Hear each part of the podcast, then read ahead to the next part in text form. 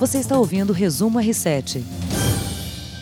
Oi, gente, tudo bem? Começando aqui mais um Resumo R7, podcast com os principais destaques do dia no portal r7.com. Comentado todos os assuntos comentados por Heródoto Barbeiro. Professor, como vai? Tudo Olá, bem? Olá, Manu, tudo bem? Um abraço aí no povo do R7. Muito bom. Bom, podcast que também está acessível nas redes sociais e nas plataformas Spotify e Deezer. Você pode acompanhar, claro, também as gravações aqui do Resumo R7 ao vivo no Facebook, no Instagram e no canal do R7 no YouTube. Heródoto, vários assuntos aqui desta terça-feira, 8 de outubro, muita coisa importante para a gente falar. Queria propor para que a gente iniciasse essa discussão com a questão do derramamento de petróleo cru no Nordeste. Bom, já são mais de uma centena de municípios afetados. Os nove estados do Nordeste foram afetados, né? as praias também. É, o óleo chegou nas praias. É uma questão realmente que tem afligido o governo federal e o presidente Jair Bolsonaro ponderou hoje que as investigações ainda estariam em curso e evitou fazer comentários sobre o envolvimento de outros países, porque já é, é uma cobrança né, da sociedade em geral saber o que aconteceu para que esse petróleo chegasse até as nossas praias. O presidente disse abre aspas, não quero gerar um problema com outros países, é um volume que não está sendo constante, o volume do petróleo. Se fosse um navio que tivesse afundado, estaria saindo ainda óleo. Parece que criminosamente algo foi despejado lá, fecha aspas, palavra, palavras do presidente Bolsonaro. Ele afirmou ainda que não há prazo para o fim das investigações, Heródoto? Olha, é uma coisa que eu acho que o governo tem que se preocupar, os governadores dos estados do Nordeste têm que se preocupar, os prefeitos que têm uh, litoral na sua cidade têm que se preocupar. Não é? Primeiro, porque é o meio ambiente. Segundo, porque é a saúde da população. Em terceiro lugar, porque vai explantar turista. É não é? Muita gente vai para lá, a população depende do turista para vender, comprar, etc. E o pessoal vai fugir por lá. Agora, da onde poderia ter vindo esse petróleo? A Petrobras diz que não é com ela, que ela não tem absolutamente nada com isso. Se você olhar para o norte, você tem ali as Guianas. Você tem o Suriname, tem a Guiana Francesa e tem a antiga Guiana Inglesa para lá. E mais para lá, você tem a Venezuela, que é o segundo maior, o maior campo petrolífero do mundo. Acho que é maior do que o da Arábia Saudita. Então, será que foi um derramamento lá e uma corrente marítima levou esse petróleo em direção às praias brasileiras? Não se sabe. Aí eu acho que não é tanto uma questão de, de ordem política, é uma questão de cooperação entre os países para tentar estancar, se porventura, até um vazamento de petróleo numa, numa sonda no fundo do mar. O Heraldo, o ministro do Meio Ambiente, Ricardo Salles, ele acompanhou nesta terça-feira o presidente Bolsonaro na saída do Palácio da Alvorada. Isso foi logo pela manhã.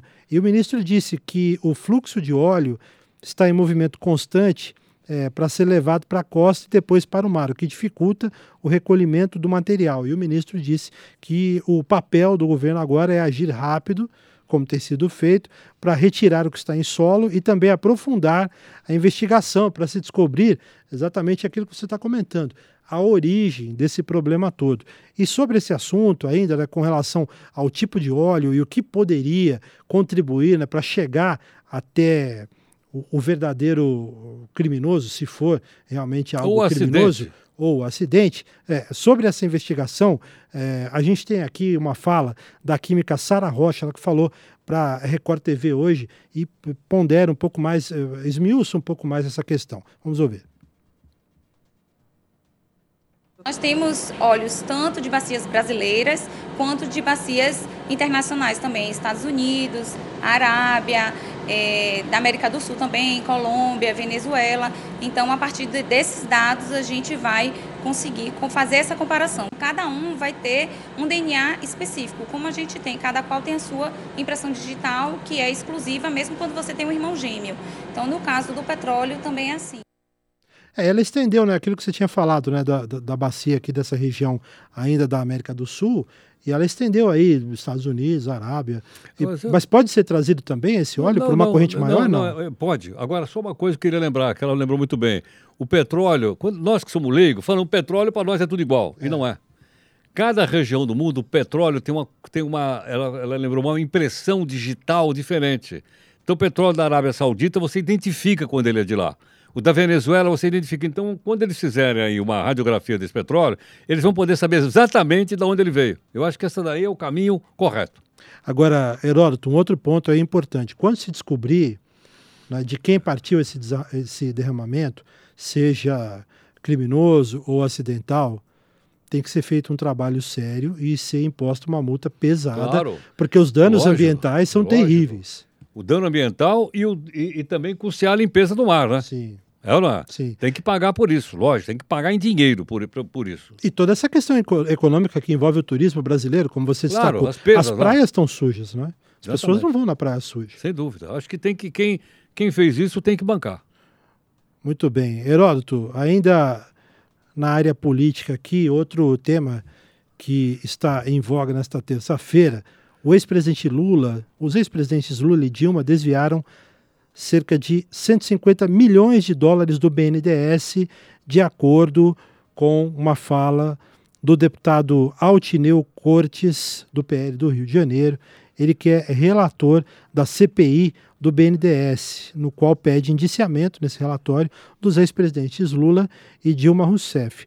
A sessão de leitura ocorreria nesta tarde. Segundo o documento, que é grande, em 395 páginas, disponível no site da Câmara dos Deputados, se você tiver curiosidade, quiser observar, né, se aprofundar, há substanciais indícios que apontam eh, para Dilma e Lula nesse cometimento de crimes de formação de quadrilha e corrupção passiva. Olha, duas coisas só para explicar isso aqui. Primeiro, além da, dos que você citou, tem mais um monte de gente lá ah, também é, citado. Por exemplo, o ex-presidente do Banco do BNDES, o Luciano Coutinho, está na lista.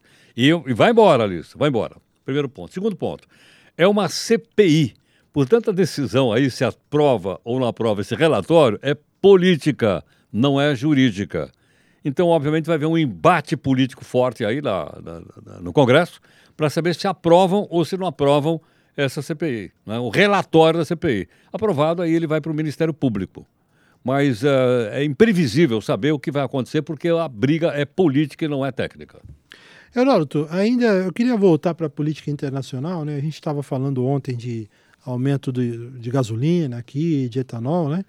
E, rapaz, você viu a crise lá no Equador que você mesmo citou? Aumentou, eu, eu não tinha ouvido falar, o governo equatoriano trocou a sede do governo de cidade, né? Teve que trocar, porque os protestos são muito fortes na capital do Equador, né? em Quito.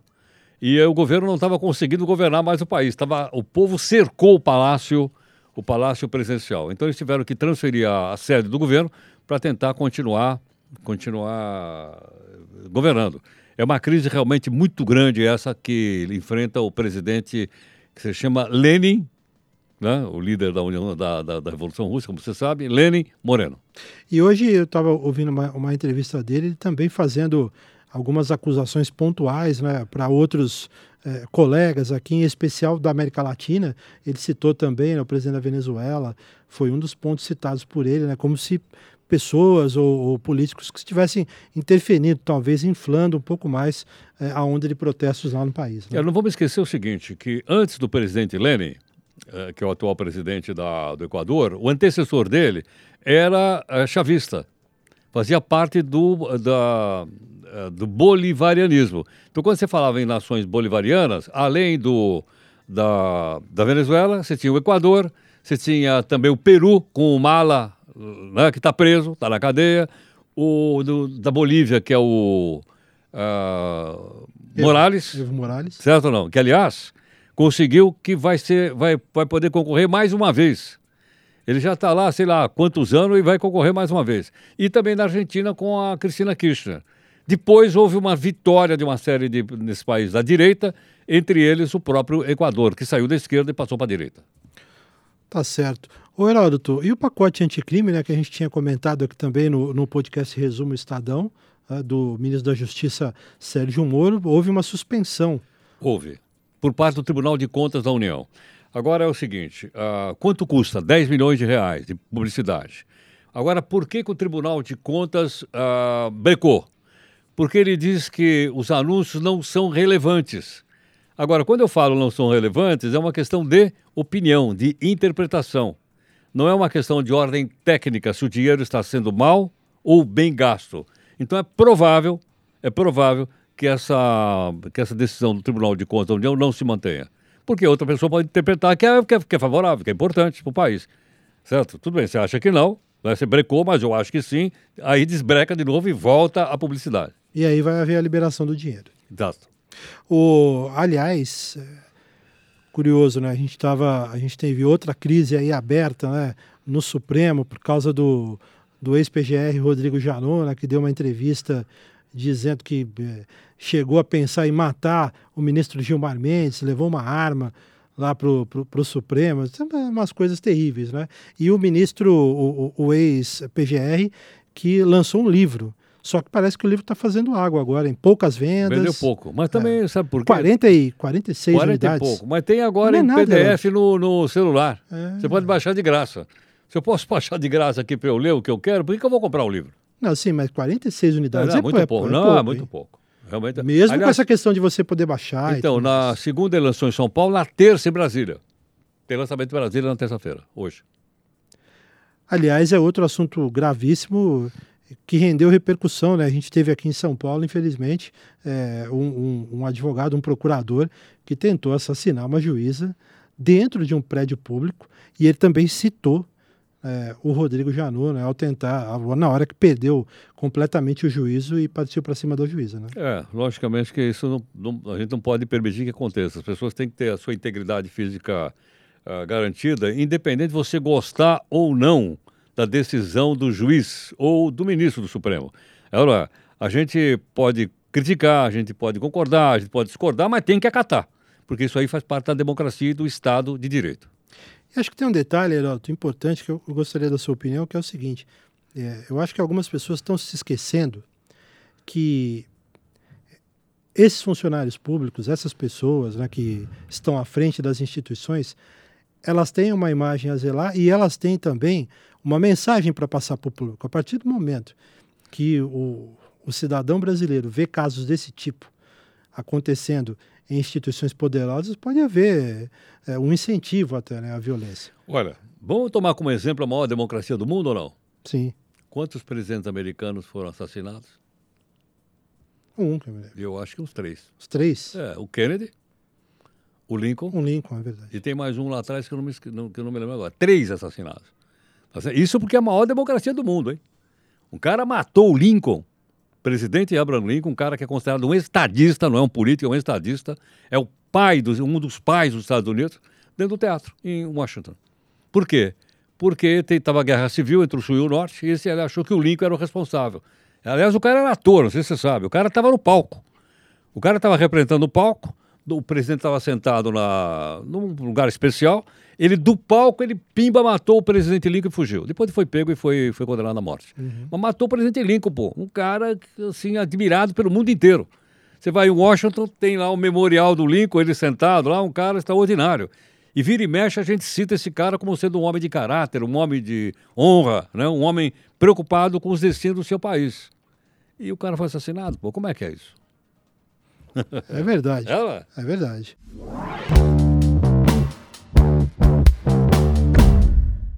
Heródoto, um pouquinho de economia. Acho uma notícia bem legal aqui para quem está afim de é, financiar a sua casa própria, seu apartamento, seu imóvel, enfim.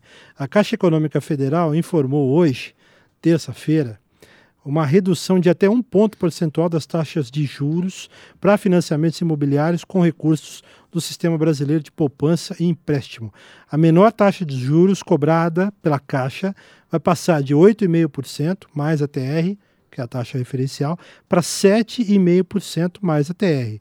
Já a maior taxa será de 9,75% mais a TR para 9,5% mais a TR.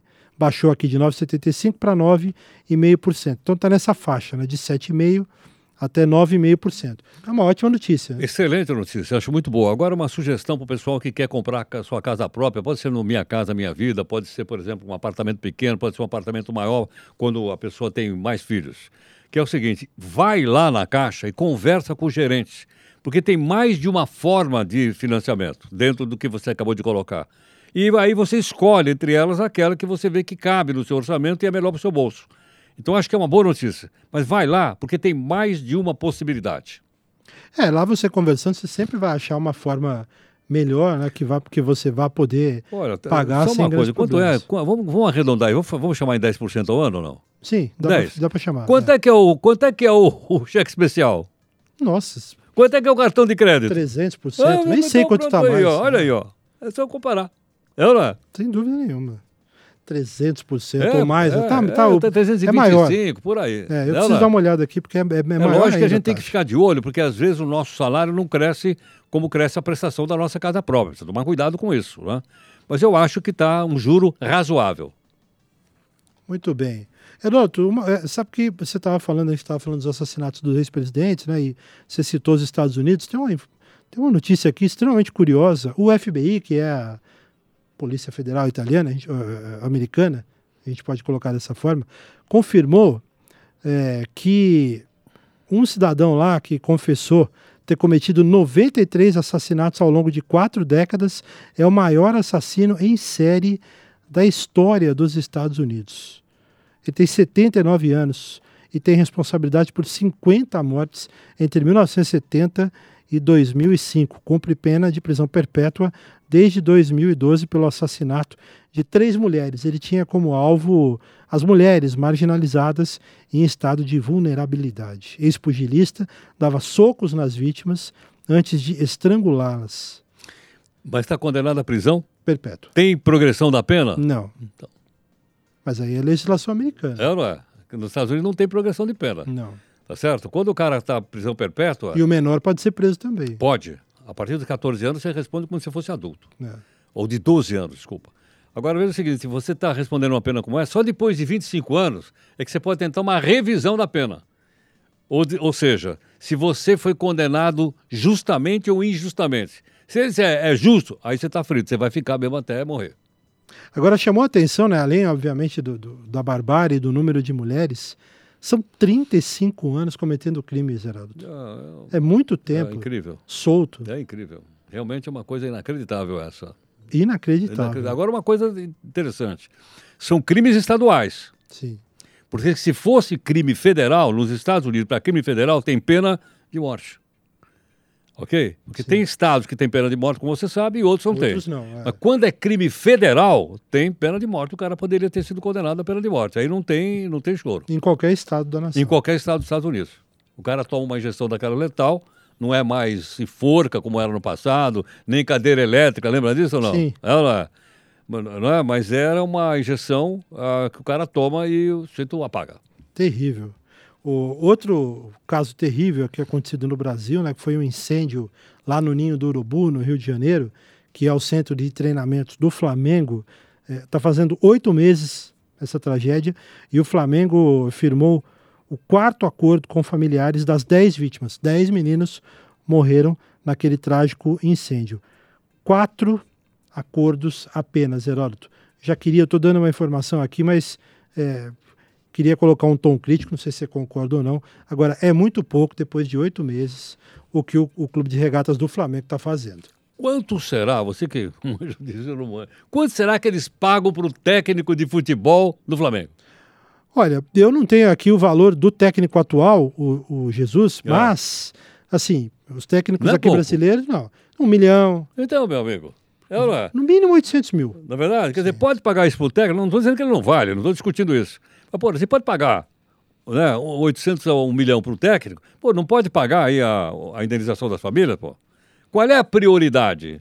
Concorda ou não? Sim. É o ser humano ou é o campeonato brasileiro de futebol?